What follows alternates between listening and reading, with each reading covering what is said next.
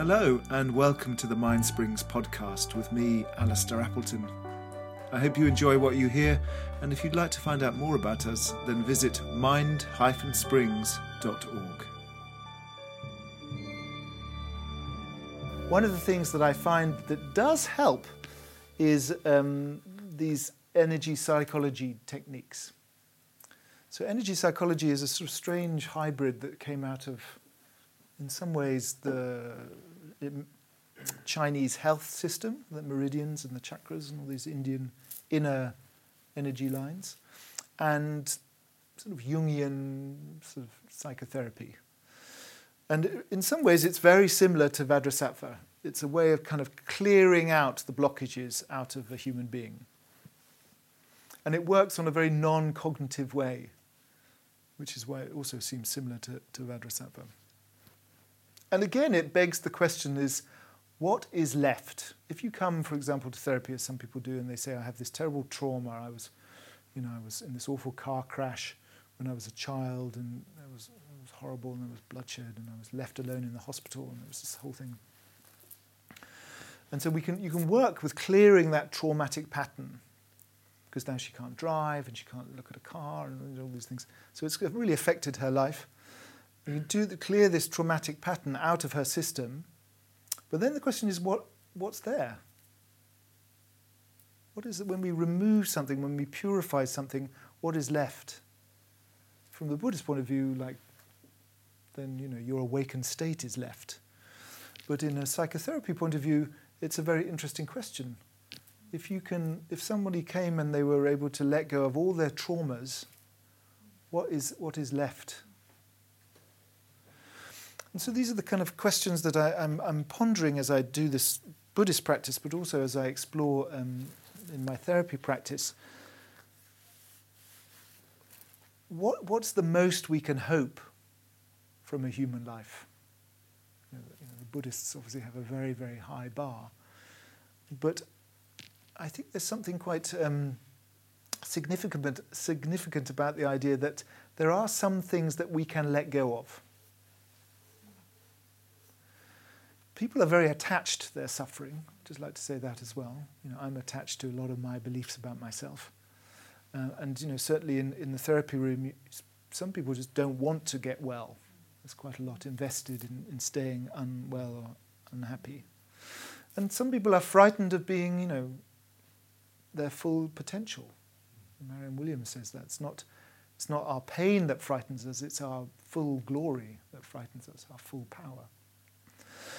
So I'm not going to tie this up in a big bow by saying, "Padum, this is what it's all about." But it, it, it I think it's a very interesting um, area in in you know lots of meditation practitioners and teachers here about how what are the boundaries when we when we teach meditation? What what are we asking people to actually do? And and when people let go of stuff, what is left? So that's pretty much all I have to say. But I, it's such a lovely, intimate group, and I know that some of you are therapists and some of you are teachers. So it'd be really nice to just open it up a bit and, and see um, if there's anything there that is uh, is useful, or whether you uh, too have had some thoughts about this, um, or had some experience of this, either the Buddhist or the therapeutic uh, experience of clearing, purifying. Yeah, I think that delight and surprise is the, is the thing that also characterized my, my journey with it. And the thing, you know, you know I, I don't teach CBT, uh, I have, I have trained in it, but I find one of the things about uh, CBT is that it's a lot of work. You have to constantly be thinking about your thinking. You're having to constantly, you know, that, that commentator part of you has to be really on its toes to kind of like, oh, that's a negative thought pattern. And, and I know from, you know, talking to some of my colleagues that many, many people just don't, can't be bothered they don't do their homework. Yeah, yeah, yeah. But what, but what, but what, what I mean is that um, that involves quite a lot of thinking. Obviously, it's in the cognitive part. You know, you're thinking a lot about your behaviour, and then you, there's a sort of, it's kind of, you have to really remember to think about your behaviour. What I love about these tantric practices is they seem to happen on a level below even the body, mm. on an energetic level that sort of, it doesn't really matter what you think. or what you kind of do in, in some sense. It's the fundamental framework has, has shifted, and it's, it's a bit magic. And I think that's the other thing is that the cognitive behavioral therapy model, which is you know very popular, you know, it requires a lot of agency on you. You know, the I has to be quite strong. Um, and and you know, going back to what we were saying about the egg at the beginning, what what's interesting about the Vajrasattva that, that model, indeed the energy psychology as well, is that um, the I basically is irrelevant. That the clearing is happening by, uh, on something much greater than the, the body or the, the, the, um, the limited sense of I.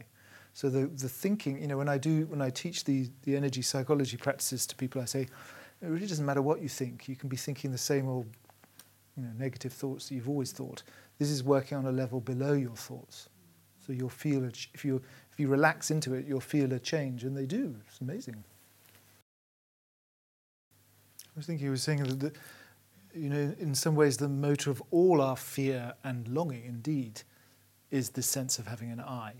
You know, I am afraid of cats. I love ice cream. You know, if you, if you if Vajrasattva does weaken, or Chenrezig does weaken the kind of the roots of that I, then all those things that the I fears or wants or you know ignores also just become just more present. They're just a cat or just ice cream, and the whole storyline disappears. I love Pema Chodron's always talking about the only thing you really need to cut through is the storyline. It's a kind of very simple way, I think, of thinking about karma. Stories we tell ourselves about things. I wonder also if, like, the clinging the clinging still happens, but you can't. I was I was thinking about the sense of love, particularly. You know, you have this sense of when you were mm. when you were a teenager, you had this sense of love, or when you were a kid, you had a sense of love, and then teenager, and then a young adult, you had a different one, and then as you you know maybe had kids, you had another sense of love, and so your sense of love, and, and and there's this in the back of certainly my mind is this sense. Well, you know, at some point I'm going to get to a point where it's like, okay, that's love. But actually, maybe that's the whole problem. Maybe there is never a point, maybe it's always because none of it is, is all empty. There is no kind of like point where you're just like, oh, now, now I got the keys to the kingdom. Actually, the, the relaxation is like everything is relative. I'm never going to really know the full part. I'm going to know this bit now and then that bit then, and I knew that bit there.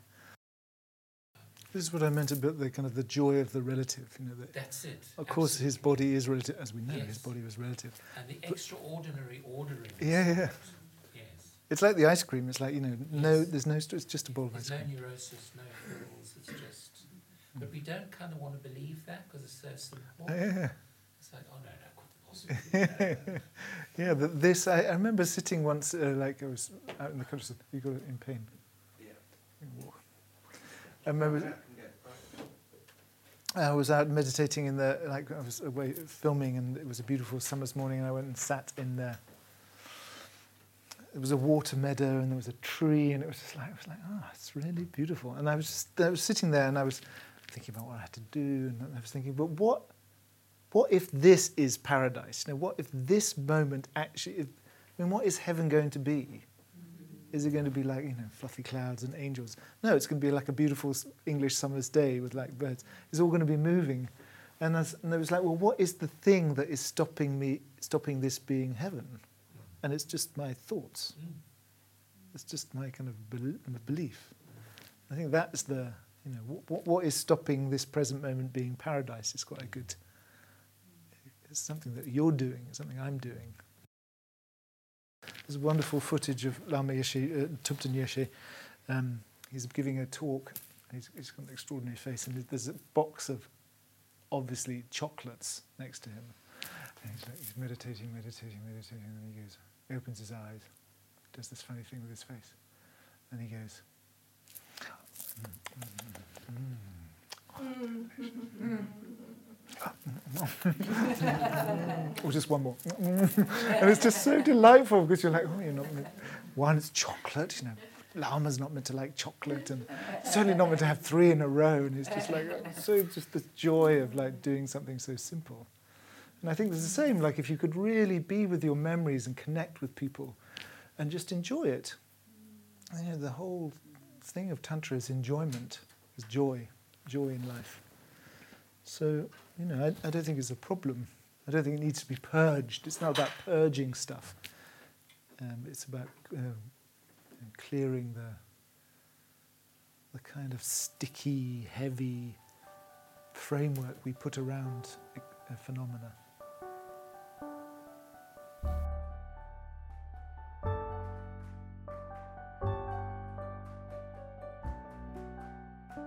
Thank you for listening, and please do join us again for more podcasts from Mindsprings. You can find out more about us and our work at mind-springs.org. That's mind-springs.org.